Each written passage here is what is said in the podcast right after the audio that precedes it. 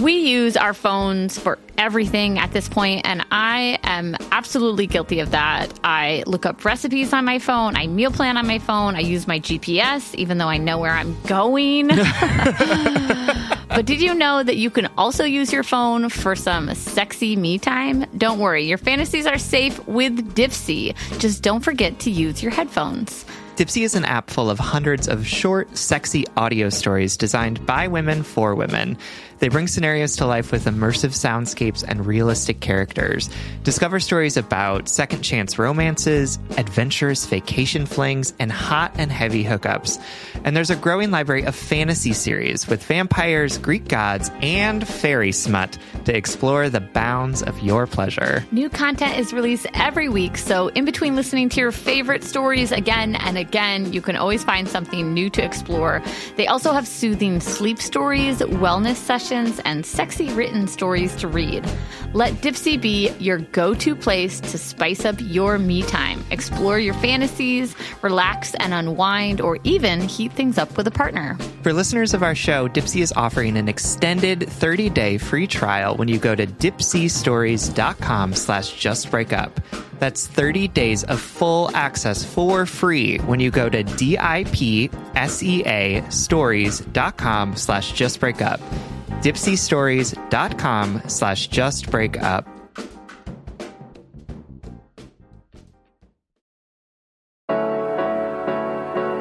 Welcome to Just Break Up, the podcast about love, heartbreak, and all the relationship advice you don't want to hear.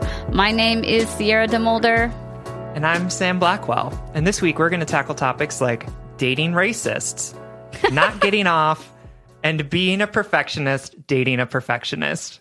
Wow. But yeah, it's going to be a great episode. Uh, but before we begin, we just want to give you our Surgeon General's warning, which is that we are not licensed therapists. Right. We are not licensed in any way to do this other than our own god dang free will. And so uh, please take our advice as you see fit. Sam and I are not professionals. We're only here to offer our humble musings to hopefully shed some understanding and maybe some laughs on the incredibly rewarding but mostly confusing experience that is love. So, what's up, Sam? Welcome to whatever episode this is. I think it's like, I think we're like 98 now. Oh, we should probably plan for 100. Holy moly. and our two year anniversary is coming up on July 18th of 2020. We will be we will have done this for two years. That's crazy. I know that is longer than a lot of my relationships. That's true. I can only name maybe one that has gone past the two year mark. Yeah, yeah, yeah, yeah. No, actually, the sad thing is there are two, other than the one that I'm currently in. Um, there are two, uh, but the but the one was just so awful and uh, cheated on me constantly. So I cannot literally believe that was two years. Anyway, um, and so how long did you live with your ex? I just want to bring that up. yeah, just uh, two years. So like, okay, good, good, good. So our we've podcast been doing has this been for as long as I lived with my ex, which is great. Can you imagine? okay, moving on. So we have actually have a really fun check-in topic for today. Uh, one that we've I, in the fun? two years. I don't know if it's fun. It's awful. It's not fun. It, yeah, that's the right word. But I don't know how we haven't talked about this. Um, we got a check in. We got a letter from someone named Anonymous Anonymous who's writing to us from the void, and I'm going to paraphrase it, even though it was pretty brief. Um, but it was basically like the post breakup process where you have to explain to everyone that you know that you've ended the relationship. Um, the letter writer goes on to say that they ended this relationship um, and that like breakups are hard enough, but they are dreading these conversations, especially when Mm-hmm. it comes um, to f- close friends and families, and because they seemed like they were doing well. So it's not like a, it's not like a, oh yeah, I saw that coming. Um, Right. But I mean, real talk, like all break- breakups are awful, and the s- weird communication guidelines around them like how how do we talk about it afterwards it's hard and I, don't know if i've ever seen or heard anyone else talk about like what do you do after a breakup and how do you tell what is the etiquette what's the social etiquette of like telling friends and family um Yeah, I mean, I think that there is no social etiquette, which is what makes it difficult. Is that Right. like it's not something that we talk about of like, oh yeah, here's here's how we do it. But Right. instead, just like everyone's like fending for themselves and being like, I don't know. Right. And the last um, sentence in this letter I, I want to say before we like dive in is do I just group text everyone I've ever met and get it over with? Which reminds me You of can. I know. yeah. Um it reminds me of uh the couple times that I've seen people like um, intentionally uncouple or announce their divorce or or whatever online or their breakup online, um, where they just make a this is and I'm saying this because I I respect it and I think it's an option is that you can make a Facebook post if you are a Facebook user and just say it and state it in whatever nice neutral way you want. However, I think what I want to talk about here with you more than anything is like the weird obligation that we feel to tell people and like what is real and what isn't real. Like mm-hmm. you know what I mean? Like let's first talk about like what are the actual obligations that we have and then how to navigate those moving forward. Yeah. Because we we don't have to tell anyone. No, you don't. I mean, that's at the end of the day, it's it's your business, um, and I, you don't have to tell anyone, right? Like no one is, no one is, um, should expect to have that access to you, right? Like it's if you don't want to tell anyone, you don't have to. It's going to make things weird because you're going to have to like be in conversation with people and like not tell them about it. But, um, but like I would love for you to think about this process instead of being like, oh, how do I make sure that all these other people are uncomfortable or are comfortable and know? And instead think like, who do I need to know to make things better for me? Or who do I need to tell in order to make Right. this process easier for me? Right. Um, now, one of the things that I have seen people do, so I've seen, yeah, the Facebook post that's like, "Hey, everyone, just FYI, we're we are breaking up. It's aim like it's right. We've separated, right. right? Um, we just want people to know so that we don't have to like literally tell every single person in our life next time we see them. right. Um, I've also seen people be like, "Hey, best friend, who's like with me during this breakup process." Can you tell people about it so that I don't have to? So that next time I see them, they know, but I don't have to be like, "Hey, Doug and I broke up." Like, ooh. Doug, that dick. uh, which is like honestly i used that tactic when my dad died so like Yeah, it worked really well for me uh, Yep. in that instance and i think it could also work really well in a breakup too yeah, to to see if your friend can do some of that light labor to make your load um, like a little lighter. Honestly, um, I also think that like it's important to say people aren't obligated to you. You know, your priority right now is to take care of yourself and your mental wellness and your boundaries and your priorities. Um, but I think the letter writer and you, Sam, bring up the, the very important thing is that like sometimes those mass notices or like letting people know in advance is an act of kindness to yourself and so mm-hmm. like even if it's uncomfortable now to send that mass text message or to ask your friend to do the labor for you it's so that you can better move on with your life it's like i think about like how how can i navigate conversations at a party if somebody's like oh how's so and so you're like, oh, well, we broke up actually. Am I going to like burst into tears? or am I going to like respect, you know, That's like, real, can I, can I hang if somebody asks me about it? Or, um, am I going to like, you know, badmouth this person for the next 10 hours at this party, even though that they're like across the room? Or can I, do I trust myself and my boundaries and my healing well enough to where I can say, oh, we separated, but, um, but it was a good choice for everyone. Or or even better like not even to like not even to like sh- like spit polish it you can say uh we broke up um i don't really want to talk about it but thanks for asking you know Yep.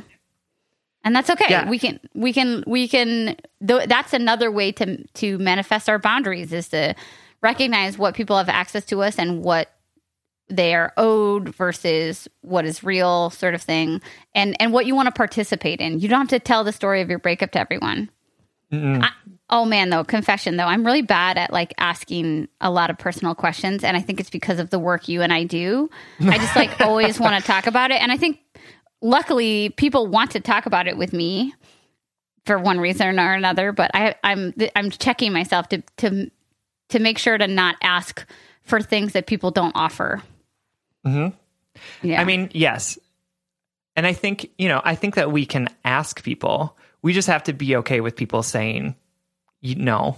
like I'm not going to answer that question. Mm-hmm, right? Like I mm-hmm. wish which is not always the case. I mean, I wish that we had some of those rules around like you can ask a question but you have to be okay with the answer being no, but we we don't necessarily No, we don't. which is I'm a I'm an asker, not an assumer. So like it's really challenging for me when I come up against an assumer who's like, "Oh, if you ask me the question, I have to answer it," and I'm like, "No, you could absolutely tell me no. Like I'm Yeah. okay with the no." An asker and an assumer. I think I'm an assumer, probably. I think you are too, which I think is probably the course like the source of the Most of our conflicts that we've had. the source of all of our conflicts. Uh, I don't know uh, what you like. I don't know the parameters of that, but I'm just guessing because I feel, um, I feel obli- lots of obligation that is unstated. You know what I mean? Not in our relationship, but in to, to all relationships. Um, anyway, getting back 100%. on to- topic. Um, so how have you done this in the past? Like, how have you told people of your breakup? Um, mostly I've told like select friends and then sort of let them make the the news more well known. Um, I feel like I've also I've I've been a type the type type of person when someone's like, "Oh, how's Paul doing?" and being like, "Oh, we broke up," and not inviting further conversation about it. Or like them saying like what happened? and be like oh it was it was fine. It just happened right? Instead of trying to like yeah, shutting it down. yep just shutting it down um which i think like has worked well for me. And i think about like i think about also when my dad died and having to like make that information known as well and i think this is similar in breakups is that like what i found the what i find the most frustrating about telling people is that then i immediately get people's sympathy um which i don't want Right. Yeah, no, Right, no. like- you do not like sympathy. no like i just don't like it doesn't it doesn't help me in any way Yeah. like i love when people are like thinking of you or like literally when we're having this conversation it's father's day right like this is a very Mm-hmm. hard day for me and my friend heather who you've met podcast people if you uh, subscribe to our patreon um, just sent me a text that said like love you thinking of you and like Mm. that is the kind of like love Mm-hmm. and sympathy that i love is like okay i love that you are letting me know that you're there if i need you but you're not being like what can i do for you? Like how are you Mm-hmm. feeling? Like that stuff doesn't work for me. This is really off topic. I'm sorry. But i was thinking like um one of the things that like when talking to people who had gone through similar grief was like you get to control who you talk to about what right? Like people are going to ask you questions and you are allowed to say like you don't get i i don't i'm not going to answer that. Yeah. um and i think the the same this, it can be similar with breakups too right like breakups are a form of grief right you Totally. you've lost something that's really important to you or you've lost a person or you've lost a, a stability of of a relationship um and so i think you can say like you're in a grieving process and you don't know anyone anything except to process your own grief so that you can begin to move forward right. Exactly. Do you do you feel like you you you're, don't use Facebook, but like, do you feel like a um a way about the Facebook post? i think it's great if that's what you want to do Mm. um i've seen people do it on instagram Mm-hmm. um and actually i appreciated it like I know, i had some friends that were like oh wow why did these people think that they're like gwyneth paltrow and chris martin but i was like breaking up is hard though and like telling people like it's easier for me now as a person who like knows that person but doesn't know them very well to know that like mm-hmm. oh i shouldn't ask about So and so. this yeah. person right like i should Yeah. oh now i can file that information away so that next time i see one of you i'm not like hey what's going on with john's new job like Right. it allows You're me really to be into names informed today. Yeah. We've gotten Doug, Paul, John. just like very one syllable boy names Um uh yeah, yeah, I agree. I think I appreciate them. I think when I see them, I do always think do people feel obligated to do that? Which is sort of um I guess me just just thinking about making sure people are setting up boundaries in this really tender time. To our letter writer or anyone answering, I don't think that there's any like right or wrong way, but I I would urge people, and I think you'll agree with this, is like just take your time. Let mm-hmm. let your intuition guide you. What do you feel like what do you have the bandwidth for right now? What do you have access to? What do you feel like saying?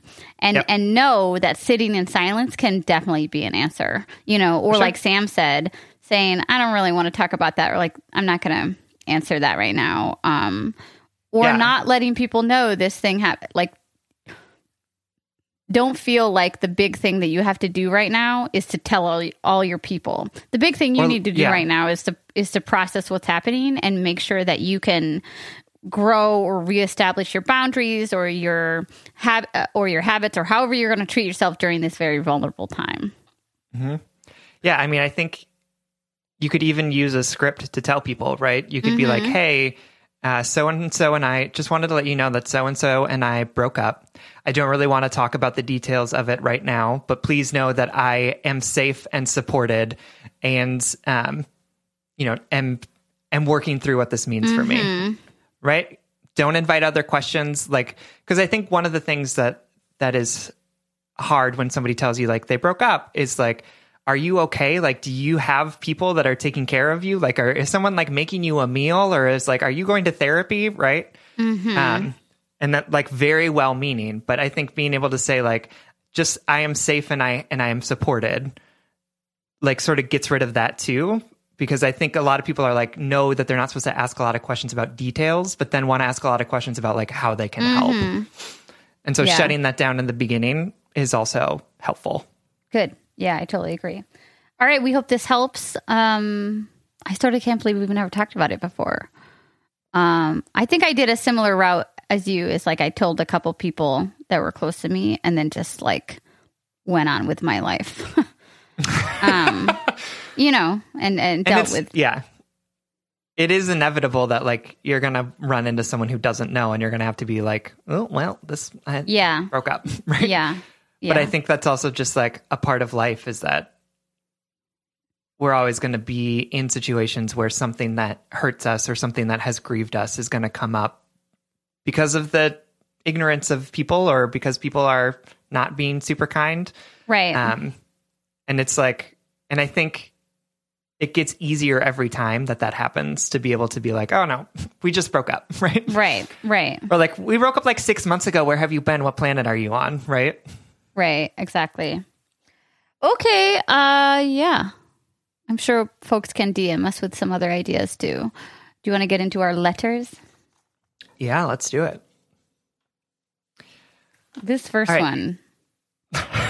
I can't wait. I mean, I can wait. I'm I just am intrigued on what you're going to say. Yeah, I'm, I'm intrigued what you're going to say too. All right. All right so go. this letter comes from Eugene Listener, who's writing from Oregon. Hey, y'all. First off, I wanted to say that I love your podcast so much. I'll keep my love short because I know you probably hear the same thing a million times a day, but it's true. You are amazing. Now for my question. But first, a little background. My partner, male, and I, both 24, have been together for a little under two years. We live together and have been talking about engagements, shopping for rings. I have not been in a relationship this long before because I just loved being single and hooking up. Around a year into relationships is usually when I start to nitpick the relationship until it ends, but for some reason I haven't done that here. I'm a senior in college majoring in queer studies focusing on women's reproductive rights, and my boyfriend has already graduated. The problem lies within his use of language I don't agree with. He uses gay the same way many high school students do, which I feel is childish and honestly makes me really sad. I'm a freaking queer studies major, for goodness sake. Clearly not cool. He also uses language such as retarded to describe things. Again, not cool. I have brought up my concern with him and told him, especially with the field I'm going into, he cannot be talking like that. But even if I wasn't, that's not okay. That's not an okay thing to say. His response is, I know, I'll work on it, and I have been seeing some improvement, but if it were up to me, he would stop completely and immediately. There are some other things like the fact that he doesn't know the difference between a vagina and a uterus that really bother me and make me feel like I'm dating a 12 year old sometimes. He said something about a vagina when talking about a uterus on the phone with a friend of his who pointed out that he needed to take an anatomy lesson, which I th- which made me think that he just honestly doesn't know. I'm focusing on reproductive rights, dude. Come on. You can't act like this and date a feminist. I guess where my question lands is how do I bring this up again without being mean? I have always had amazing communication, so I don't fear backlash, but just don't feel like this is something I should even have to talk about. He sent a Snapchat today saying that something was gay, and I literally thought, I can't marry a man who talks like that but I love him. I just don't know what to do. Any help or advice you have is appreciated. I feel like just break up suits here, but I also trust that he's willing to change. Is this something that he will grow out of, or am I stuck with this until I choose to leave? Thank you so much, lovelies. Thank you so much, Eugene listener. Um, I I have to just say really quickly that I'm a, I'm about to like laugh and judge um, and make snarky comments a ton. Um, well, not judge. Uh, that's the wrong word. But I, I want to just clarify, Eugene listener, that um, I respect you, and I think that this question is really genuine, and I respect your love and your relationship. Um, but before I dive into this, I just want to be like, what decade is this? I just needed to say that caveat that like um, I love you, dear listener, and I respect your relationship and and your genuine love. I know that this is real, right? But I also just have to laugh with you, Sam. Like, what fucking decade are we in right now? Um, that people are still saying these things, and and and I just I just don't know. and I mm-hmm. agree with the letter writer. It's like a 13 year old. Two boys like biked past my house last weekend, and one of them yelled back, "The last one home is gay." and I was like, "What the." F-? Like, not even that I was insulted by that because like so you're a this is a, a, competition in which you're not gay by biking home. Like I just I was I wanted to just be like you aren't cool. like I just wanted to yell that. but maybe that's like my, you know, elementary school trauma coming out. that's legit. I got called gay a uh, lot. That's what made me gay, I'm pretty sure. Oh yeah, uh, I just I started know. believing it. yeah, yeah, yeah. Um, I this is it, it's this is obviously like a straightforward topic for you and I. Like we don't use this language very intentionally, but I do think it's a, it's it's an interesting letter because it's like how do you navigate um uh pushing the other people around you to be better especially in this time of our global this global conversation about white power and white supremacy because I noticed you said a racist boyfriend in the intro. I did, yeah, because I thought that it was we could tackle yeah. many topics in this because yeah, racism, yeah, yeah. homophobia, ableism are all interconnected and intersectional. Um, and I'm sure that there are a lot of people out there who are are dating people right now who use inappropriate language or are questioning white uh, supremacy or white privilege, um, and thought it would be an opportunity to talk about the importance of having these types of conversations mm. in relationships um, with people and um, and sort of asking ourselves what we are okay with our partners doing and what we're not okay with them doing. Yeah. So, letter writer, we are our frustration is not. Po- I, I just want to clarify. Our frustration is not pointed at you because we understand that you understand all of this. This is what you're studying. This is what you're you are a student of, and they're paying to become an expert in. You know, intersectional um, ideas like queerness and sexuality and reproductive rights. Right. So you know all of this. I think Sam and I are just sort of like, especially with the national conversations going on, like we see an opportunity here and we're also just like what the fuck? Um uh, i think i am always sensitive to make sure people know that we're not not like directing our frustration at them. Um so yeah uh this is this is not well is this a just breakup moment for you? Um. In their relationship or like would it be for you it would 100% be for me, but that know, would right? get like really weird if I was dating. I mean, that's not true. I I'm allowed to say that's so gay. yeah, yeah, yeah, yeah, yeah, yeah, yeah. um, uh, right, I'm allowed to laugh at those kids that that said last one home was gay. I It's just so funny. I just don't. I know. I'm so glad I have like a space to share it because it happened, and I like was I like looked around and like I wanted to see if like Freddie Prinze Jr. would pop up because I would suddenly be in like the early 2000s again. No, legit.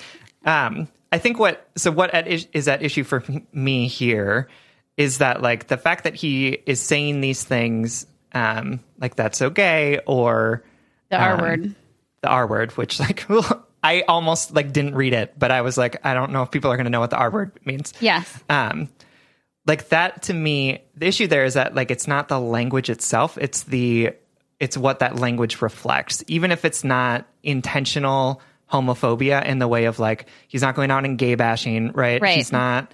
He's not like there may not be in other cases, right? Like it might not be the person is like explicitly racist, right? Mm-hmm. But it reflects a way of thinking that I think is really, really challenging in these times, which is that like it reflects this understanding of the world that straight people are somehow better than gay people, mm-hmm. right? It it enforces this delusion of heteronormativity. It, it reinforces this delusion of ableism, right? That that is just so pervasive and like hard to deal with, right? So, and my issue is, is like you can police that language as much as you want, but it doesn't get at the heart of why he is thinking those things and like the symptom of that is the is the language Yeah. he's using. You're not getting at the, the actual cause of it. Right. And what's interesting is like I think this is a perfect example, like you said, of the intricacies of some of these things, like that. Um, you might not think that someone who uses homophobic or ableist language are those things, right? And because so much of that stuff is passive, you know, to call an object the R word, it's like it's very easy to see that there that is a victimless statement, you know. Um, but the the I love what you said about treating the symptom and uh, treating the sickness and not the symptom because my biggest piece of advice for you Eugene listener is that it's this is going to have to be a if you consent it's going to have to be a bigger educating moment because you can't just say don't use that word because he's he's saying yeah I know I'm working on it then he's not understanding the context of those words. Words have power right? Words have so much power. And not only that they often are a reflection of the systems of power around us. Even if we're using those words and we are powerless they're they are reflective of something. Um and they they are used to make light of huge populations around the people who often aren't able to de- de- to defend themselves. Um, Like talking about, I mean, Sam and I can speak specifically to this to a homophobic um, comment, right? But let's talk about the R word and how understanding to not use that word um, takes a certain amount of edification if it does not come naturally to understand why I can't say that word, right? You have to dive into uh, becoming a bet like a a more well-rounded human who understands why that is a problematic word, why it is now considered a slur, and how it's not just unkind, right? Um, and that and that it's comparable to other words words that we would never dream of using. Um, So, uh, I, I like straight up advice wise, other than just like complaining to you or having a conversation with you, Sam, about this you know the power of language my straight up advice would be eugene listener like if you want this partnership to go on and to not and because you're 100% warranted. I would never marry someone who who who called things gay. And that's not just because i sleep with um people who are not men right? You know? Right. um, I would, I, that's like if somebody said, um, like, uh, lightly racist statements around me, I just could never be like, yeah, okay, let's have babies together, you know?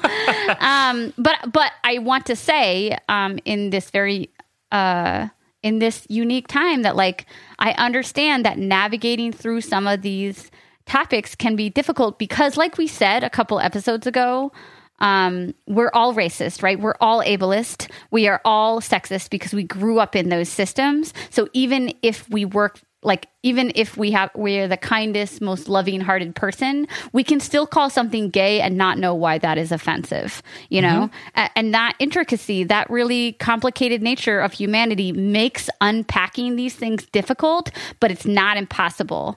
Um, and in my notes i wrote like it's okay to not know you know it's it's if if there are folks out there who don't who who use the r word right now and you're just learning that it's considered a slur um that's okay. It's okay to start, right? It's okay to be a beginner. It's okay to not know. It's okay to start somewhere, but you have to start. Mm-hmm. Um, and to our letter writer, it, it's it's gonna have to be a bigger.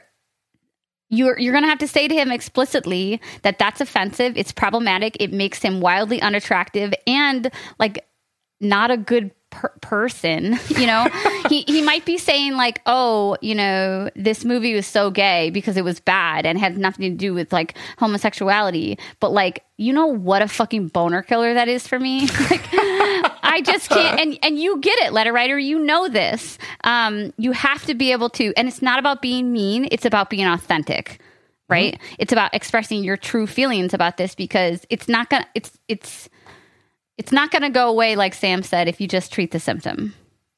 That's right. And I think having those conversations about the actual sickness is going to be more important than just policing the symptom, mm. right? So having the conversation about like when you use gay in a derogatory term, it means that you are, or in a derogatory way, it means that you think that straight people are inherently better than gay people, right? right? Is that is that a reality that you are comfortable saying out loud? Like, is that really what you want to be thinking? Because that is homophobia. Like, that is the definition yeah. of homophobia. Yeah. Right. So, like, it's not just enough to stop saying that. It has to be how are we recognizing and dismantling this understanding that we were all raised in, right? right? That that so many of us were brought in in that straight people straight is the norm and gay people are the aberration right? right. gay people just all want to be like straight people. Gay people are not as good as straight people because straight people are the norm and that and the norm is the best. So like how do you have that conversation to like lead him through the way that that that the way that he uses those words is like reflecting a bigger thinking? Um and say like do you want to be homophobic? Because if you do like you're doing a great job. But like if you want to not be homophobic you need to like stop saying those things and start being more intentional about thinking about the types of things that you're saying and why you're saying them. Yeah and having standards for that because you know like just as well as we do that these things are manifestations of something bigger and that they're wildly unattractive to you and problematic. Like it's okay for you to have standards for your partners. Like it's okay for you to educate your partner because just just just because I I, I am um, excuse me hesitant to ask um, folks to do this type of labor in all situations but in this partnership like you are you are in a partnership. Like you guys are putting in work to be together to meet each other where we're at. And it doesn't sound like he is capable of meeting you where you at wh- where you're at where you want him to be with the current tools that he has. So what tools can you share with him that make it clear not only why what he's saying is inappropriate but why you will not tolerate it?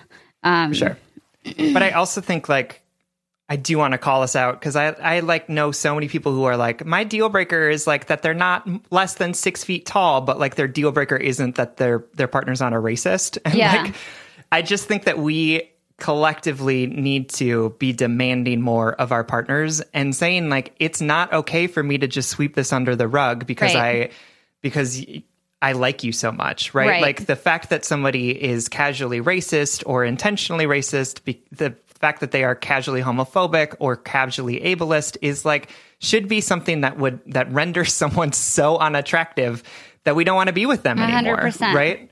And I think that there's I I think that it's a symptom of a larger um, sort of issue in our society, which is that we don't call out racism, homophobia, yeah. ableism, transphobia when we see it. We're just sort of like, oh, well, that's just the way that that person is. Or like, oh, we're unfold, like we're still working on that. Right. Which is like, we've had a lot of time to work, people.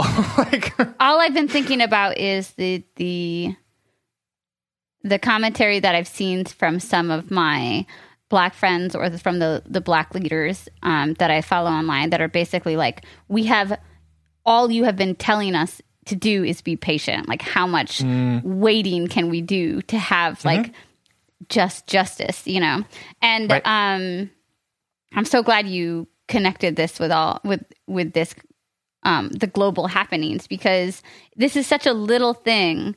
Do you know how like hurtful and actually like elitist it is to imply that someone who is like either neurologically um, atypical or somebody who ha- with a disability is less than or or could be equated to like a video game that you think is dumb, you know, or like um something that is broken or like I, I never understood like the gay thing. I just never understood why that was like used as a descriptor at all. Um For sure. It's just it's like it's like it's like the weirdest form of like dick measuring that like young young boys do, you know. Um no not just young boys.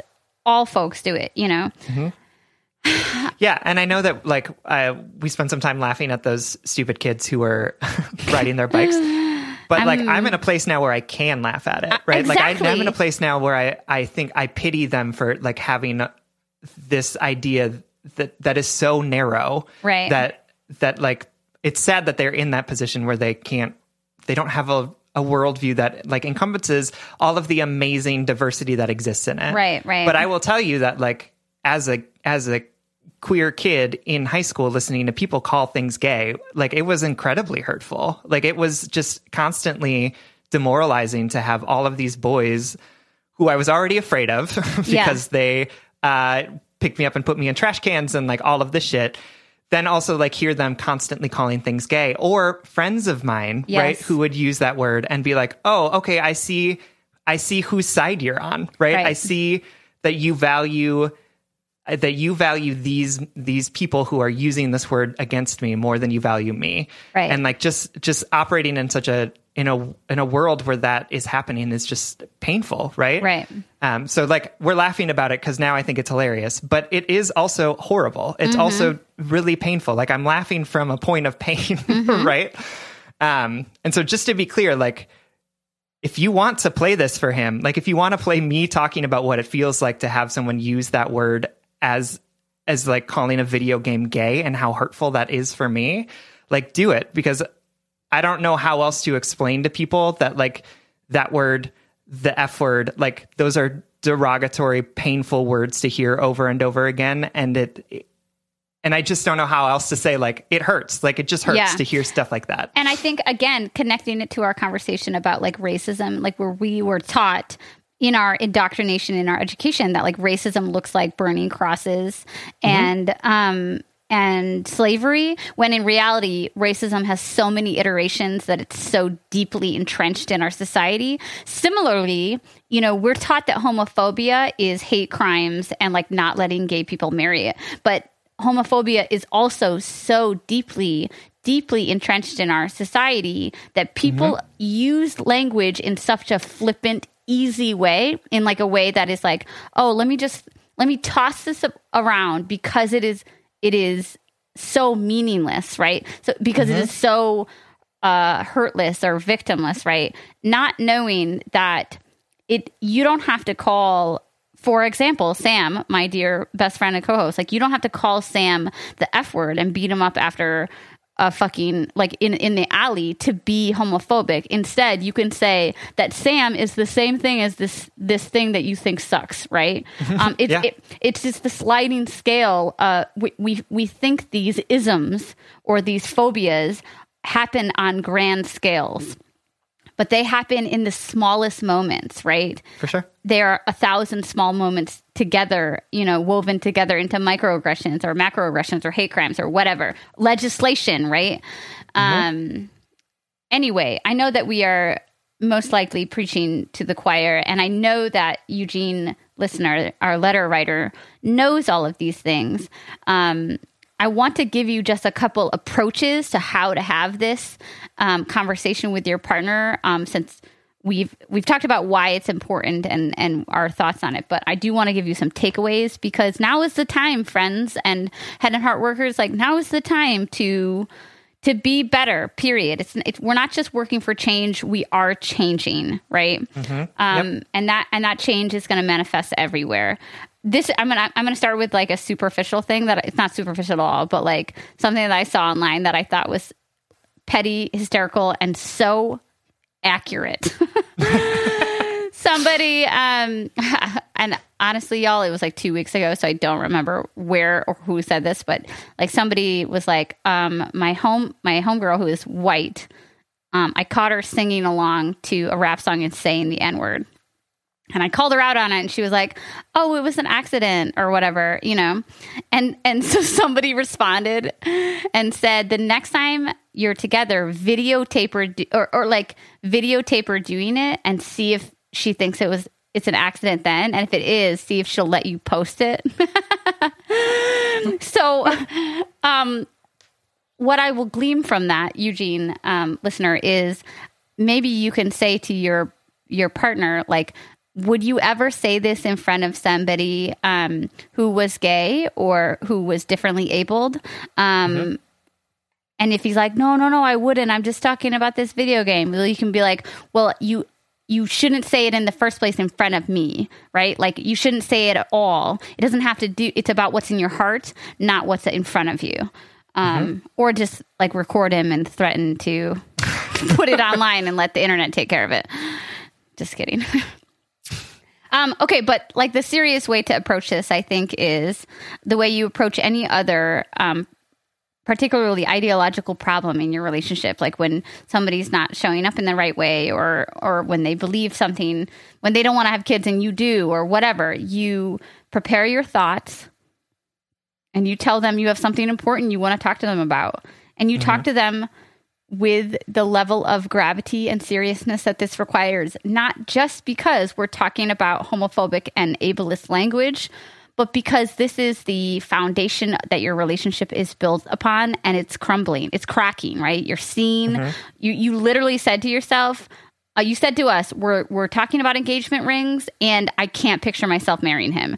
This is a fundamental problem in your relationship, as well as a microcosm of the larger uh, systems of oppression in our society, right? That's and right. so it has to be spoken about and it has to be spoken about with the urgency that it reflects. Um, you have to say, this is important to me and this is important to me that that these values um, are important to you so that we can move, move forward as a partnership like in a more um, i don't know responsible way I think about I'm, I think I, I stumbled there for a moment because I started thinking about um, you know so like Willow and I um, Willow and I have been so having so many conversations about what it will be like to potentially raise white children um, in uh, an anti-racist way and mm-hmm. um, I want to make sure that I am including I, want to make sure that I'm including the, the style of conversation that Willow and I had, meaning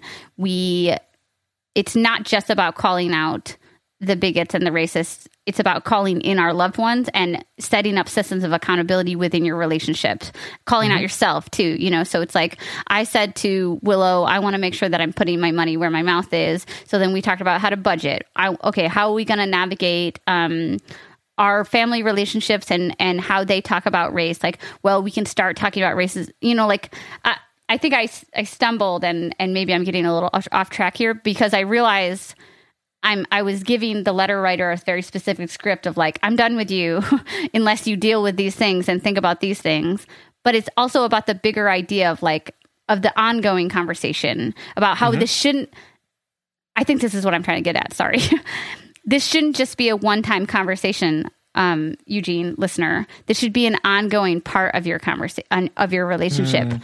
What are yeah. the values of your relationship? What are the not just the individual values that are important to you, but what are you two as a unit, as a partnership, going to work on, and how is it going to contribute to the liberation of the people around us?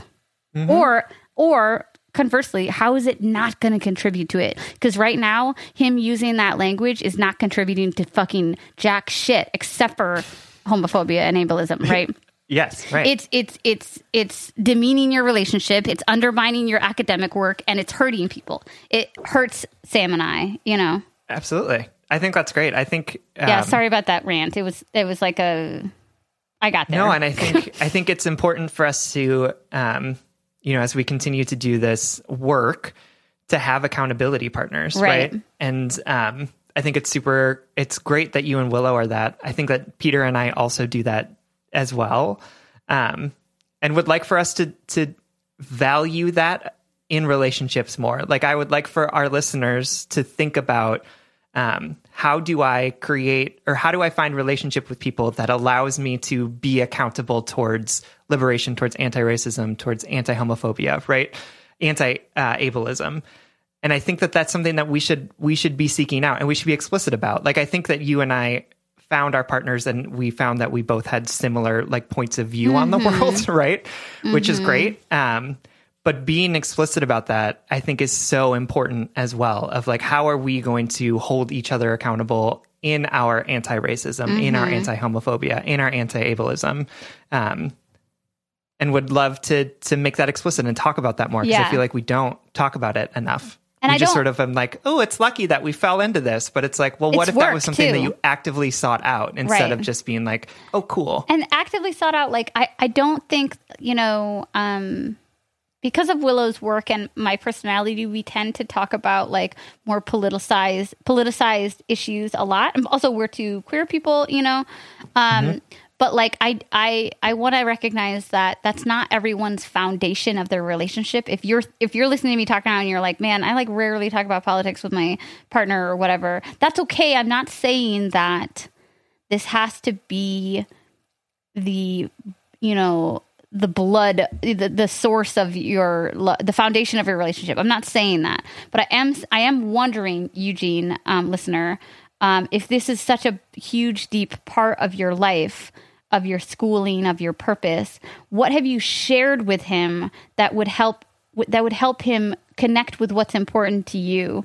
Uh, I, I, I sort of think about like the word using the word gay as an insult like it's she's right she's right. It kind of like dies off after high school. And i think that's because you get a broader view of the world and you understand the problematic nature of that word. And i'm wondering what about your partner has not brought him to that place you know and that's man that's true of fucking all of us True.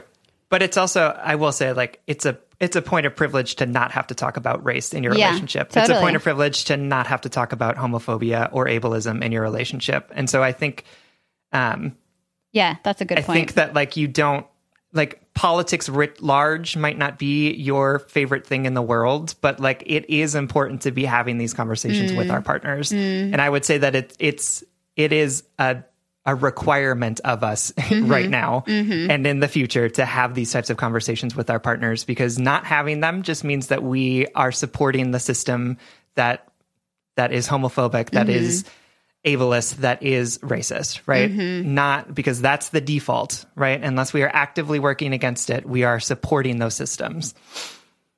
yeah i uh, i feel like we covered it as well as we yeah, we talked for so long about this. Eugene, listener, um, Sam and I love you, and we believe in the work that you're doing and that you will continue to do.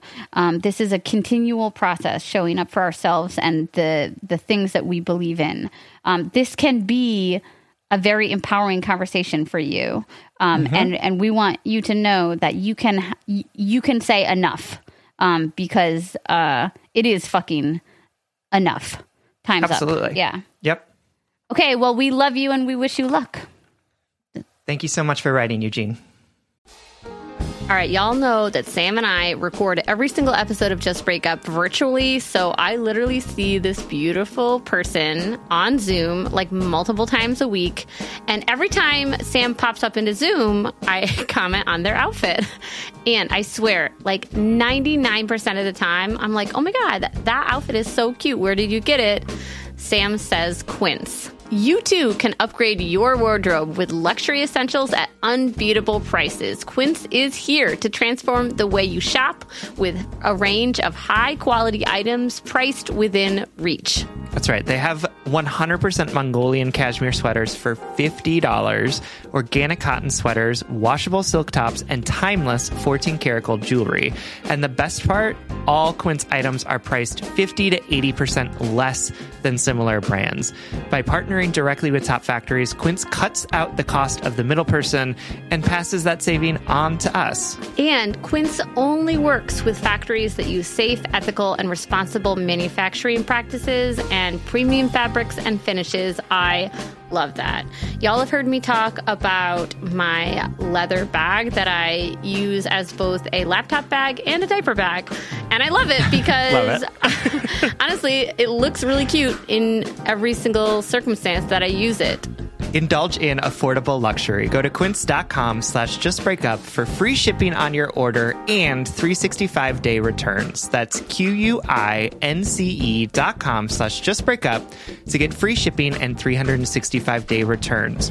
Quince.com slash justbreakup.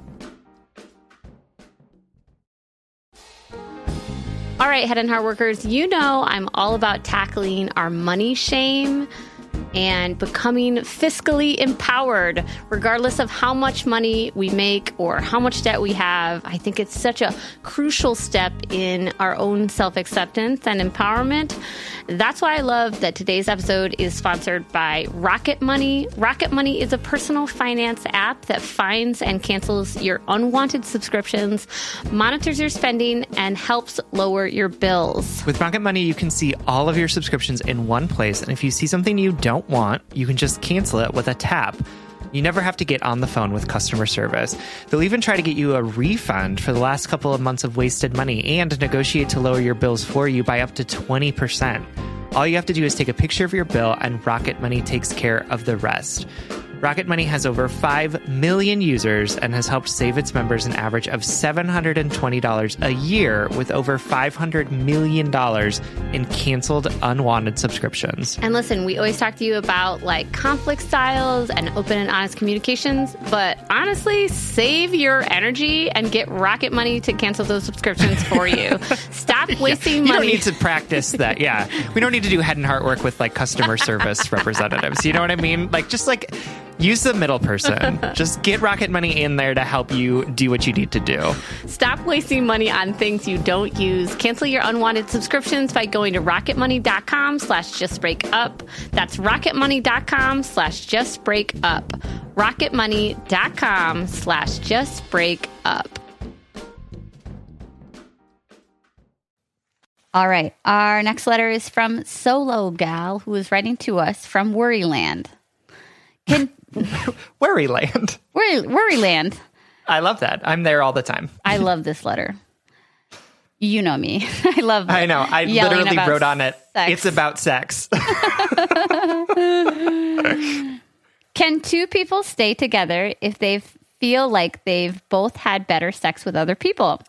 Should you be your partner's best sexual partner to date? And can a relationship be last if that isn't the case? I'm in a new relationship with a great guy, and we've recently discussed the fact that we aren't each other's best, slash, we're not totally sexually compatible. I'm a cis woman that finds it impossible to come from penetration alone, a fact that my new guy finds hard to understand, as apparently none of his exes have ever had this issue. Fuck those guys. I'm able to make myself come with the use of stimuli like toys or porn, but it uh, during sex, I get in my head about how I look and how my body jiggles, and not enough time tends to be given to the amount of foreplay I need, wi- need which I appreciate can be over half an hour sometimes. He likes particularly dirty or pornographic sex, which isn't something I want to, having come from a previously kinky sub dom relationship.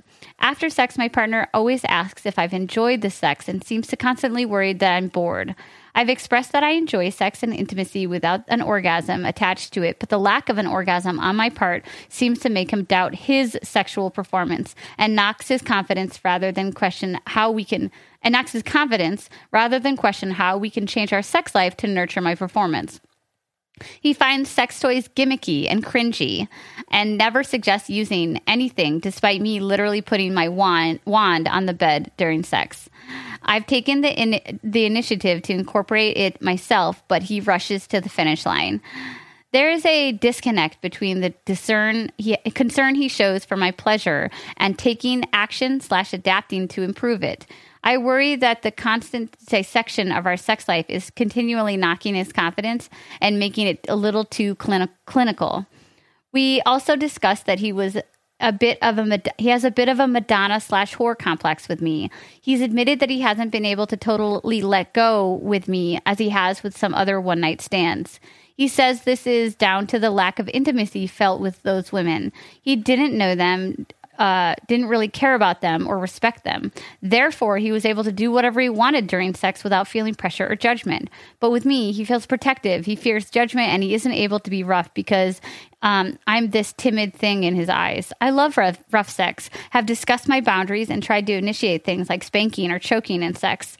He asked me to stop doing it because it felt unnatural or clunky to him. I understand that he needs to initiate. He wants he needs to want to in- initiate things like that with me without me forcing his hand, but I worry he won't ever be able to. I'm not sure how we can move from this with both of us comparing our sex lives to the better ones we had before with our exes. I'm falling in love with this guy, and this is the only part of the puzzle that causes me stress, as I feel the need, feel uh, that he's totally at ease with our sex life. I know coming will always be an issue for me, but I'm happy to take my own pleasure into my own hands. Him not holding back will, in turn, give me co- more confidence and ease. I'm the tallest and biggest girl he's ever dated. Though I love my body and I'm an average 12, I'm aware that I'm harder to throw around than his average type uh, of 5'2 skinny girl. He compliments my body constantly, but I do think he finds my size a challenge in terms of sexual maneuvers. Is it wrong for me to be happy orga- orga- orgasming alone free from his impatience and ego. I truly love our intimacy, but I want to be treated like any other conquest. I want him to see me as he sees others. Do you think this sounds too unsustainable for a future together? Is there anything I can do to shake him out of this? Thanks for all you do. I'm learning every week. X. Thank you so much for writing, solo gal. All right. Are you going to go off? No, I'm not, but maybe. Um, I've said this before, and I don't want to speak for all bodies, um, but it is. I I think that it's true to say that it is statistically much much much harder to come from just penetration alone if um uh if you have um a vulva let's say um and well i don't even want to say that i i want to be mindful about how i'm talking about penetrative sex but um anyway so it's I, I know very few people i think i think i know one person in my entire goddamn life of everyone i have ever met in my entire life my 34 years who can come from penetration only and that only happened once i'm not saying your Just boyfriend one time. Yes. So I'm not. T- I'm not saying any of that. I'm not assuming that they faked it or whatever because I don't want to take away anyone's sexual agency. But I just want to say that there is a dynamic going on here that's bigger than this just this this one relationship, and that dynamic is the um the the prevalent historical practice of prioritizing male pleasure over anything else and that pleasure being um the hierarchy of pleasure also being conflated by the fact that sometimes people who don't get off easily uh, feel a lot of shame and anxiety and the taboos against women's sexuality and the, the taboo of the fucking female orgasm and how that's like, I don't know, a weird phenomenon for some people. I, I just want to start this conversation by saying like your experience is probably very common. Um, Your your lack of pleasure is honestly probably really common. Your lack of centering your pleasure is probably very common. Something that I super relate to. Um, and it is a problem to me. It is a problem to me. I'm not saying break up, but I feel like there is there's a bigger disconnect happening in this sexual relationship than just like an incompatibility. I'm going to pass the Yeah. reins for you for a second because I'm sure I like lost track of what the fuck I was saying. No, I mean, I think this is just um, this is just toxic masculinity at just rearing its ugly head as it likes to do. Um, it is because I right. think like, and I think I want to call out. Right, I was just going to go ham on your on your boyfriend, but I want to call out that like this toxic masculinity is not serving you and it's not serving him. Right, because he is so focused on his penis being the giver of pleasure that it's impacting him because his penis isn't the giver of pleasure. And so like he's like now in this state of like oh wow i'm i'm not performing sexually right? And he is so focused on that that he can't see that like he can give pleasure in other ways right? Like it would actually be he would his sexual performance would be better if he picked up that vibrator and like brought it Right. out right? If he spent more time focused less on his own penis and more on like your body parts, right? If he used his mouth, his fingers, if he used the tools that he has available to him, he could be a sex god, right? Like he could be amazing at the this. sex god. But instead, he's focusing on this one thing, which we've been taught, right? We as boys have been taught that our penises are like the center of the universe, right? And so it's it's like it's just so frustrating because like he's he's experiencing this this lack of confidence because he is so narrowly defining how how performance looks, right? Yes. And I don't know if you can unlearn that in a way that you haven't already talked to him about, hmm. right? Like, I don't know how much more you can say to him to say, like, this isn't working for me. Here are some tools that have worked for me in the past. And I don't care about how sad you are that your penis doesn't make me orgasm, right? Like, yeah yeah i want to say too um i love that you i love you said it like that too because it's like um if you think your penis is solely responsible for pleasure um you're gonna disappoint a lot of people you're Um, going to disappoint yourself over and over and over again because, like, that's just not the way that the world works. Yeah. Um, solo gal, I want to say too that I spent my entire sexual life up until probably, I don't know, four years ago or something, thinking that something was wrong with me and my body because the ways I could and couldn't get off. But there is nothing wrong with your body and there's no right or wrong way to get off. There just isn't. What we see in porn um, is is is a manifestation of of the sex industry that has been cultivated since film has been a thing. You know what I mean? Um, and e- but but even look at look at the porn industry and how wildly diverse it is. I know it has it has no um true scope of that right? You know there's no there's no true scope of how diverse people's sex life is but but at least it shows it paints a broad stroke right? Um but there so it sounds like you know that there's nothing wrong with your body and that you're i like that you say like I, I will take my pleasure into my own hands but why deny yourself a partnership or or like a sex life that is pleasure inclusive for you? Why why settle is what i want to ask you. Because um we settle constantly. We we we put other people's needs before us. We put other people's pleasure before us. But you deserve a, a partner who wants who is invested in your pleasure beyond the idea of it beyond the manifest manifestation of what he understands to be how you should be pleasured right? And let me Yeah. tell you like a fulfilling sex life i if you want it if that's something that that that you want in a relationship it it only deepens intimacy right? Um, when you feel like you can communicate in that way um, beyond um, the verbal or or the non-physical. Um, For sure. do you so you you said sam that you feel like he doesn't that he's beyond learning. Uh, I, I, I disagree but i want to hear you.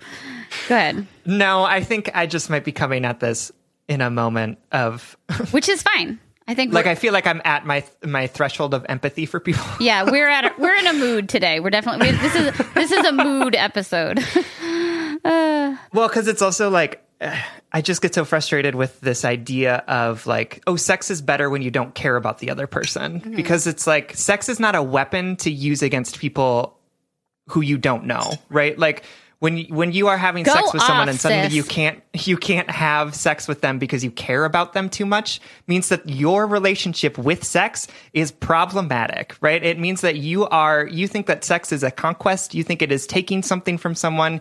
You think that sex is like about crossing boundaries and like not bringing respect or intimacy into the into the equation Ooh, let me add and to that. that is an issue that is a big issue Let me add to that too, because it's not just that. Because I agree, there's a Ma- Madonna and a whore complex going on here, but you also think that loving sex, intimate, vulnerable relationship sex can't be kinky or or dominant or rough, right? And that is a lie that we've been told forever again by our our indoctrinated society that is founded on like the puritist uh, like the puritan religion. The idea Yep. that there's good there's quote good sex and bad sex and that you can have bad sex only in these in these ways. Like there's a there's a mm. i think it's called the golden circle but I could be. I- I'm pulling this out of my college years.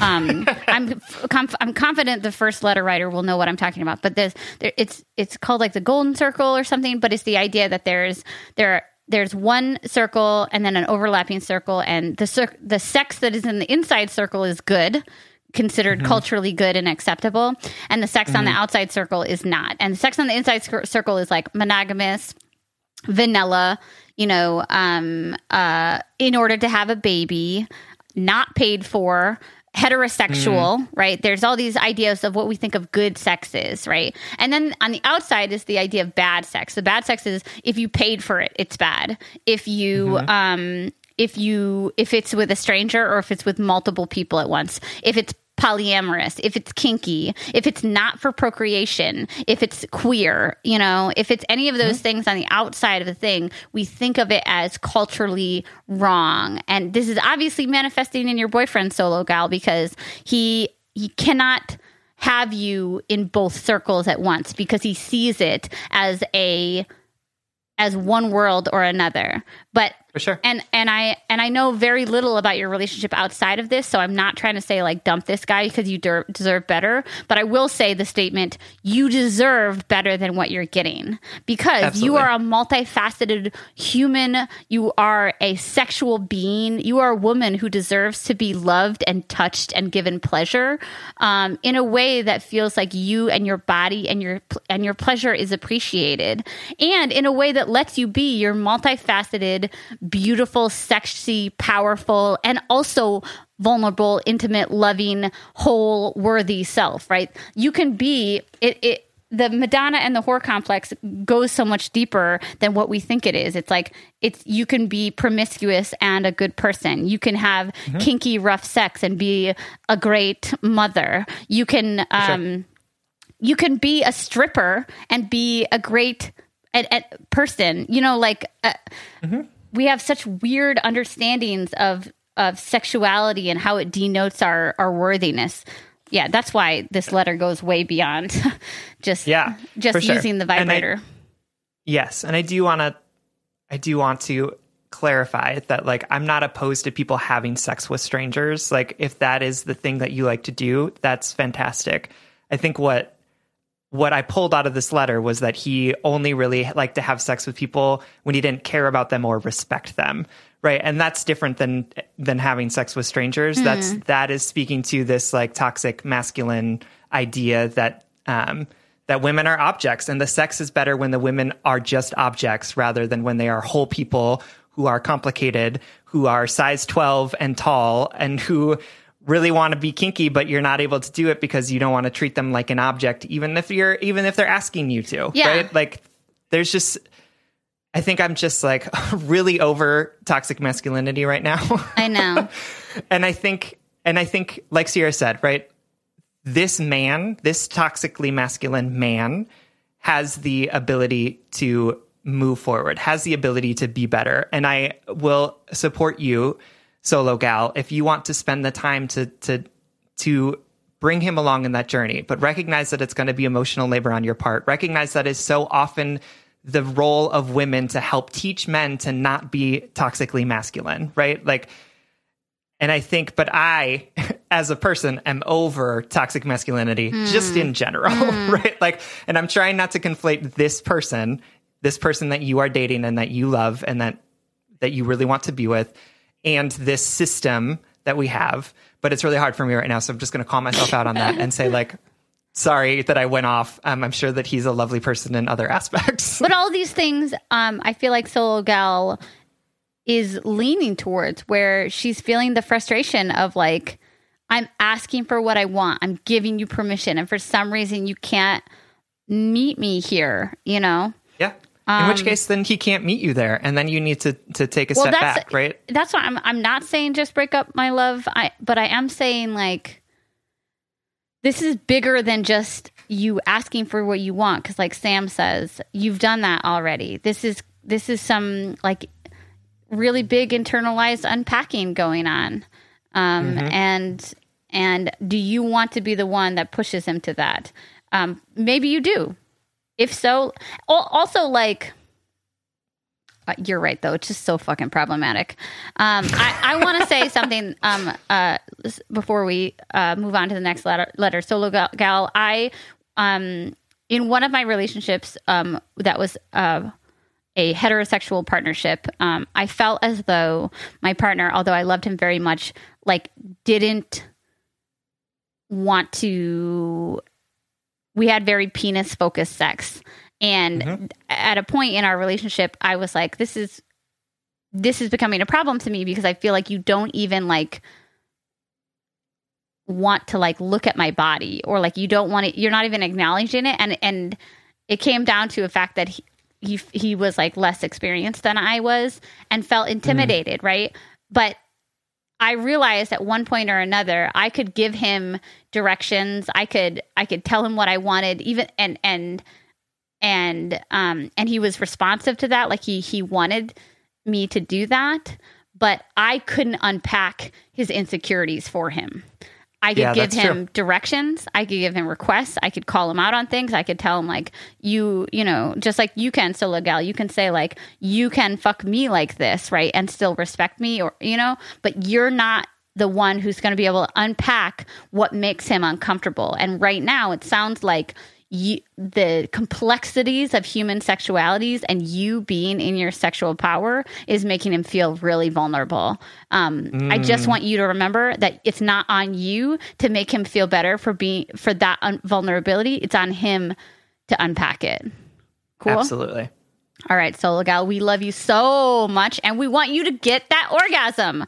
You deserve That's it. right. And like, give yourself that orgasm. He doesn't need to be around for it if if he's not going to do the things to make it done. Well, and that's and that's what she said. She's like, I'm fine doing it myself, but like, why settle, girl? You sh- you deserve both, right? Mm-hmm. You deserve orgasms by yourself, and you deserve orgasms with your partner if you choose to want that. That's right. All right, friends. Thank you so much for writing solo, gal. We love you.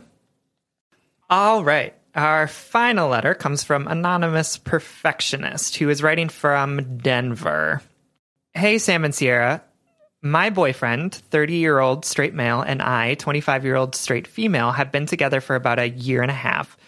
We met not long after I moved to Colorado, and we're friends who started casually hooking up and then who started dating and now are moving in together. We have fun and make each other laugh, and he challenged me challenges me in a lot of the ways that I really appreciate. In general, we want the same big things out of life, and both are just trying to have a good time and make the most of it all.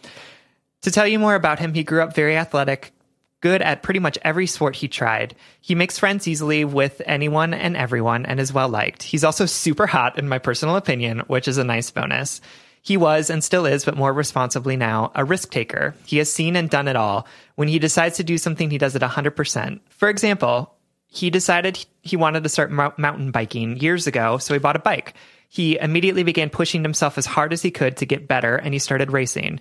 He's not surprisingly really fucking good at it. He literally knows everything about bikes and will talk your ears off for days about gear if you let him.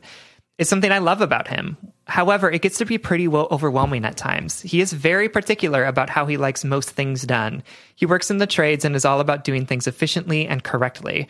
When I say doing things correctly, I mean everything from setting up a tent to doing the dishes to organizing a closet. This often manifests itself as him correcting or offering alternatives to people whenever they are just whenever they are doing something quote wrong.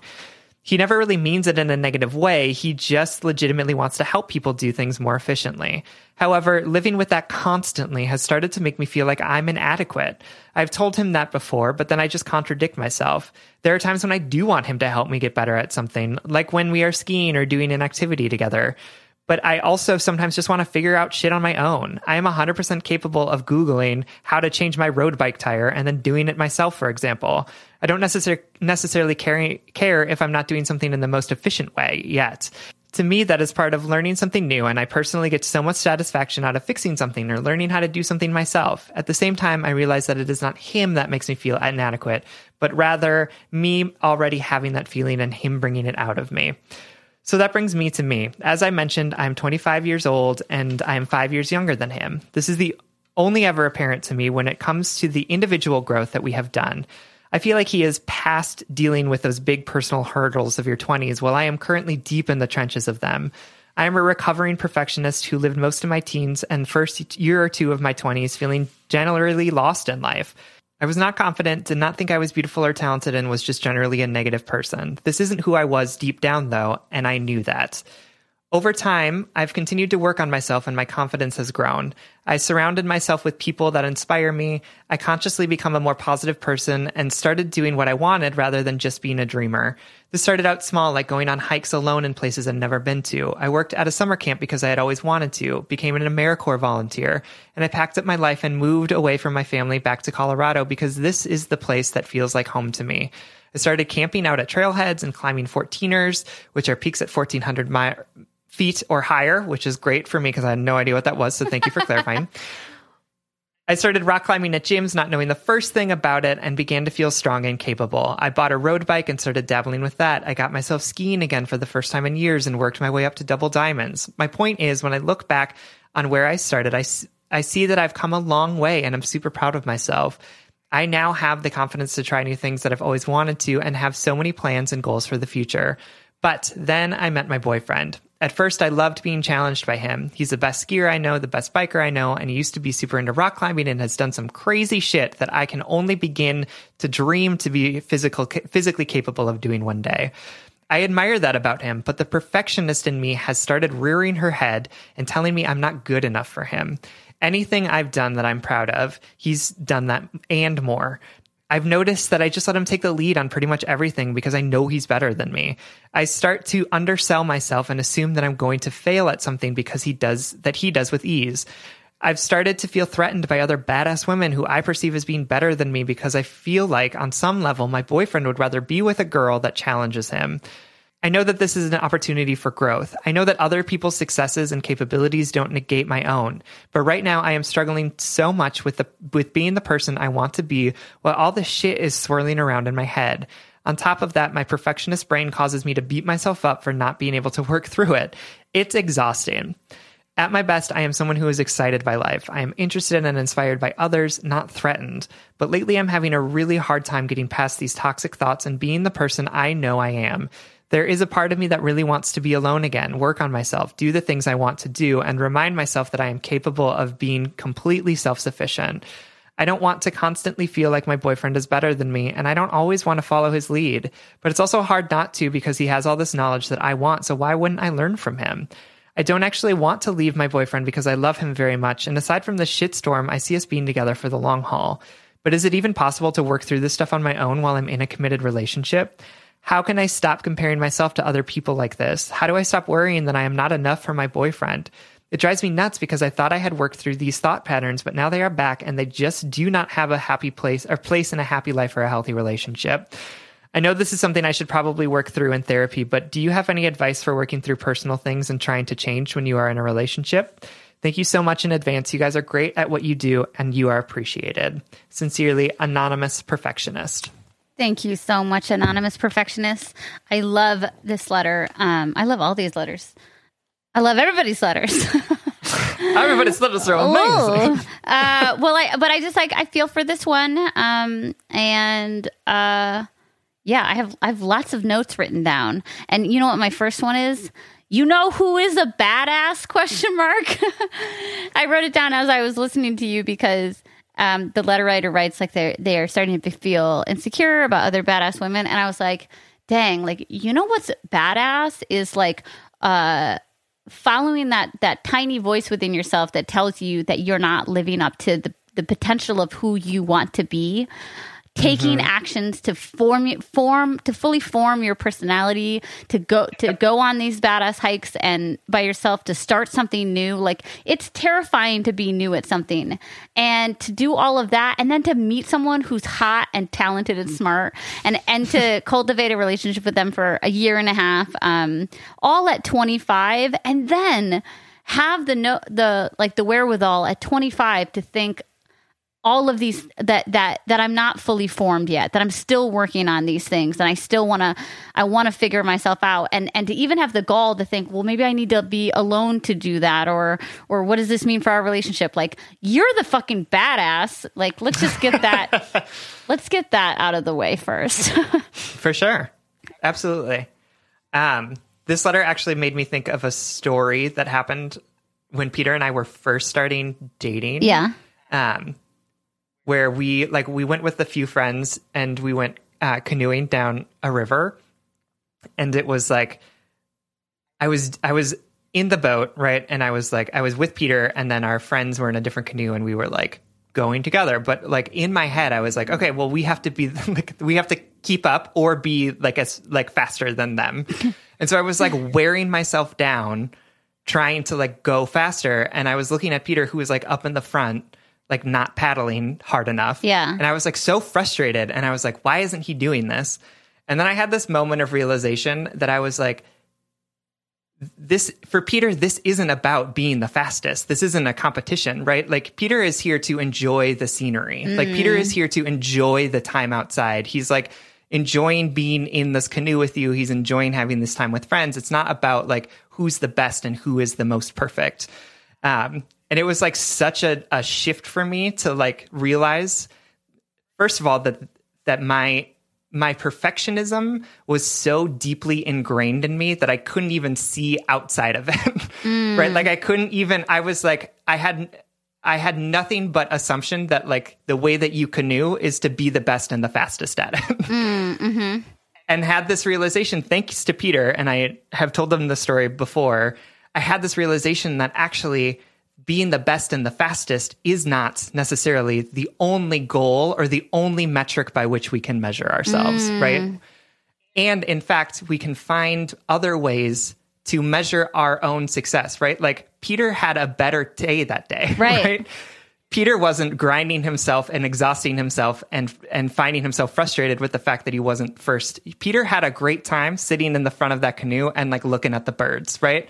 And so if we change the measurement of of success and we say what is like what am I actually trying to get out of this thing? Is it being the best or is it that I want to have a good time doing it?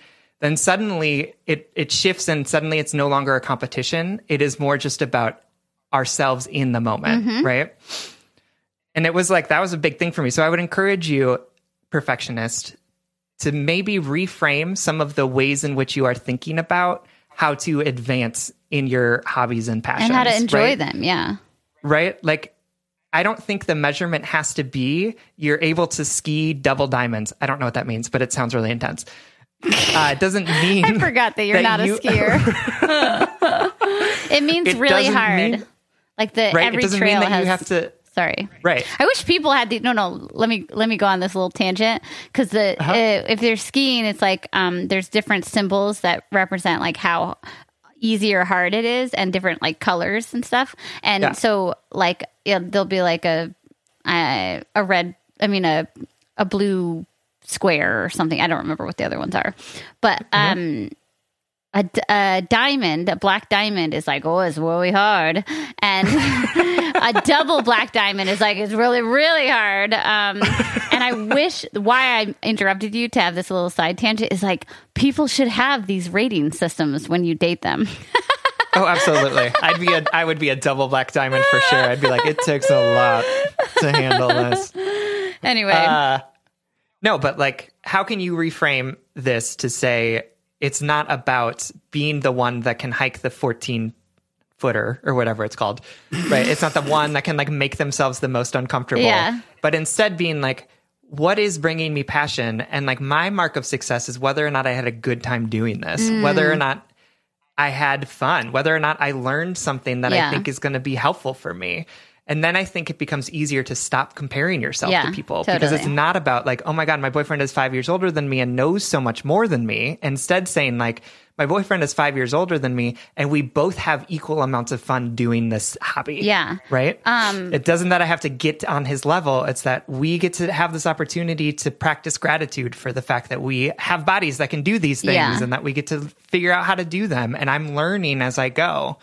I love that you brought up the canoeing example and about how like you're reframing things not in terms of like how well you can do them or the success or winning or whatever, um, but instead joy. You know, I think about like how another thing that imper- uh, perfectionists can work on is is unpacking the our our our ingrained understandings of things like you might relate to this like that that the way we move out around the world is not inherently compared to the way other people move around the world. But but Uh-huh, yep. we think, you know, when we're when we're insecure or when we have perfectionist problems or whatever, we think that there's an ongoing comparison happening. Um, when Mm-hmm. often we we do that to ourselves. We we are the compare. You know, we're the, we're we are the violence enactor because comparison Absolutely. is a vi- act of violence against yourself. Um, uh, a blind date that I shouted out months ago was um, Lisa Oliveira's therapy Instagram, Lisa Oliveira therapy, all one word. And she shared something the other day that I like screenshotted and sent to a friend who is a like self-described perfectionist. And it just said, remember, imperfection is literally the only option. and I loved it so much because like we are we're not just setting ourselves up for failure if we expect perfection from ourselves. We're we are literally um abusing ourselves, right? That we we Yep. are pigeonholing ourselves so hard if we expect anything but imperfection at all times. Um, we and we can work really hard to be our best selves every day, but we're still going to work at it. And to um, a perfectionist point about being with your partner, like getting the space for that. I want to talk about two things. I want to talk about one, how how you can grow alongside someone or or not, and 2 I want to talk about the partner because I do want to I want to get to the boyfriend at some point about his his Yeah, me too. his his language choices or Yeah, whatever. there's some there's, some, stuff. perfectionism Yeah, there's some stuff perfectionism. there. Yeah. Um, but uh, so perfectionist, you you write in your letter, I don't want to leave my boyfriend. Period. But I'm worried about this and this and this and this, and I'm wondering if I can do all these growing things. You absolutely can grow alongside someone in relationship with them, but you cannot do that if you do not ex- if you do not accept the fact that it will be imperfect. And I think this anxiety that's manifesting in you right now is, oh my god, not only will I seem imperfect to my partner, like not only is that like a terrifying thing, but my relationship will inherently be imperfected, im- imperfect if I am not a whole, perfect, developed self while in it. But again, Right. that is not an option. Two perfect people being together at the perfect time in the perfect way is is literally not on the test. like it's it is not a choice, right? It, it's impossible. So I just want to like relieve you of the pressure to to to to meet that because I too used to think that I was a broken person that needed certain conditions to become not broken, right? Yep. And one of those conditions was that I didn't have the ability to hurt anyone, right? A, a huge source of my anxiety was like I recognized that I was hurting, that I was that I had some brokenness in myself that I wanted to heal, but I thought I couldn't do that um or with someone or around someone or well n- next to someone because I was going to hurt them. But then I started to understand a deeper part of my healing was understanding that I will inherently hurt people because that's human, because we are imperfect beings, and that there is no level of per- perfection or healedness that I could get to that would make me more worthy than I am right now. So you absolutely can grow alongside your partner if you see yourself as whole, imperfect, worthy inside and out of that relationship. And you say like um I know you're like you you brought up therapy and and you know that we're going to suggest that but i actually really strongly suggest it in this point not because you're mm-hmm. more or less broken than other people but because therapy is an amazing tool to help you grow a, alongside your partner right? Because you are there Yep. for yourself for the benefit of yourself but it will also benefit your relationship. And therapy is a great place to go particularly if you have anxiety or or perfection issues because you're going to see this person hypothetically once a week or talk to them online um, and you're going to be able to be rem- you have a more constant reminder of the ways in which you you are setting yourself up to fail and ways you can better empower yourself to to to not hold yourself to such crazy canoeing standards you know right? no, I and I I love that. Um and I will say like it is like Sierra said, it is impossible to be in relationship with someone to be perfect before Yeah. being in relationship with someone, right? And and these feelings of perfectionism, like I also still struggle with them even in my relationship with Peter right now, right? And I like I feel like I have to be the one that knows how to do everything and take care of everything. And when I don't, uh, I can tell you it's because I think that I'm not making my dad proud. So like this is a deeply learned thing. Um, but it happens all the time. It happened like last week where I was an asshole to Peter, not because Peter deserved me to be an asshole to him, but because I was so upset about something that I had tried to do and and failed at that I was I was angry with the world. I was telling myself I wasn't lovable. I was telling myself that everyone hated me because because I wasn't perfect, right? And yet our relationship is still standing, right? Peter and I had a conversation about it. We worked it out, right? So it is possible to continue to grow. And it is it is not even possible. It's required. You you are we are always in a state of growth and we need we need to do that alone. We need to do that in relationship. And we can't never be not growing. right or changing, right? Because we are we are malleable and we are learning and we are growing all the time. right um let's talk about the boyfriend um so part of this Again, I'm over men right now and I don't understand what's happening. it's okay I want to tell him to shut up and mind his own business. Hmm, interesting. Uh, I don't. Probably not super helpful. I don't. I, I I think that I think actually to the letter writer's credit, I think that she wrote him in a way that I understand. Right, that like Yep. this is just the way this person understands the world and is applying his understanding of the world to other people, and has yet to be told dear letter writer that the way that he views and, and and functions in the world is not a universally applicable thing. Like he just has yet to been Absolutely. told that right? And maybe that's where your like grief with men is manifesting because um you know it, people go a while without like that. So um uh part of this is is on him at least in his like your partner's a great partner, right? He's a good guy. He's he's good at all these things, but he is he is not meeting you where you're at in this one particular place, and it can be solved pretty simply with some effort from both of you. I think that you have to say, "Hey, I there are times that I love when you help me and tell me what to do. There are other times that it makes me feel really insecure and I also or I don't want your help because I want to figure it out on my own." Can we both make a mindful effort to to I like me, I will tell you when I'll tell you lovingly when I want and don't want your advice. Um, And you can ask me before you tell me how to do something. It's as simple as that. You just say, Can you ask me before you tell me how to do something? Because I'm struggling with my own anxiety and my own perfectionism. And so when you tell me how to do something, it doesn't, it A, can make me feel really insecure and like I'm, I'm the dumb one. B, it can, it strips me of my learning experience. And um, C, it, you can come off kind of like you're you're judging me, right? Like that um, you're taking my agency away from me. Plus, like the world does not function at the same level of efficiency or even functionality that you do. Like everybody's everybody views reality differently. So um, you can say that to him, and then it's on him to be able to understand that. Here's what I would say to him if I could talk to him. At some point in our lives, we have to if we want to be truly effective, we have to learn how to not just be right, or excuse me, not to be right, but to be helpful, right?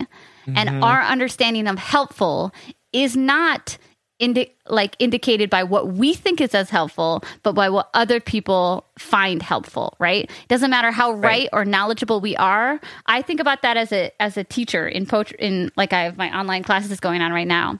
It is it is my job to tell people to share my knowledge as effectively as possible but it's not about being right it's about being helpful and and delivering that knowledge to them in a way that they can receive it depending mm-hmm. on wh- you know where they are in their writing process you know and so to your boyfriend's uh approach to life right now, he has to realize that it's incredibly one-sided and that you mm-hmm. that you just want this simple level of respect to say like ask me ask me before you give it to me also like that's For sure. like to give you a lot of credit like it must be hard living with somebody like that absolutely i could imagine and i feel like peter probably knows what it's like to live with someone like that but i also wonder if like it's so great that you and he, and he seem to have this understanding of what his goals are, yeah. which is like efficiency. Um, yeah, yeah. But yeah, I wonder yeah, if in those moments you could use that as a tool to help redirect and say mm. and say something like, "Honey, I love you, um, but right now my goal isn't about efficiency; it's about learning this." Mm or my goal is not about efficiency right now. It's about trying this new thing mm-hmm. and seeing and like learning it for myself or just giving it a try. Like my goal right now is not to be the fastest. My goal right now is to just have fun. Mm. um, and actually use that language to help him reframe in his head that sometimes the goal isn't always efficiency right. which is like i get it. Like that's a I think that that is a great worldview to have, right? Like that's for sure a worldview that my dad taught me was right. like, how do you do the thing the most efficiently and do it in the right way? Um, but it's been really, it has been world opening for me to realize that efficiency and the right way aren't always the the things that we should be pursuing, and that there's a lot of joy and beauty yeah. in in things outside of efficiency and quote unquote right way yeah. to do things. And there's also like no right way to do things, everyone. Right, like right, there's right, there's no right, way to to do it. Right. like legit there's not. There are ways to do it yeah. that may increase efficiency, but efficiency is not always the goal, right? So there's no right way to do things. And this is another reason why um perfectionist why I, I'm like stressing therapy, although we always suggest it. It's because you are single handedly hand, hand single handedly trying to unpack um, your brain's entire understanding of the universe, right?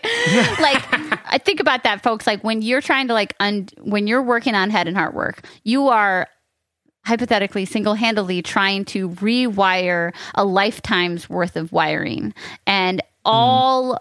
All of us need and could benefit from the assistance of just uh, not just a professional, but like um, somebody who is trained in in being able to help us unwire these things, right? Um, and I suggest it to you, perfectionist, because this the way that your brain approaches things is so ever present, right? Like we cannot disconnect from our brains. We cannot disconnect from a lot of our, um, you know, dad. Uh, you, you, Sam, cannot not think about the what things your dad taught you, right? So you, mm-hmm. you ask, uh, you turn to your therapist and your loved ones and yourself and resources to help you stay on track for your goals of unpacking some of that stuff, you know? So Absolutely. I would definitely yep. definitely suggest therapy. Um because it also gives you tools perfectionists to use for the rest of your life and in this relationship. yeah, you know. Um and and one more thing to that point, I've said this before, but all of you, all of you are whole even as you become, right?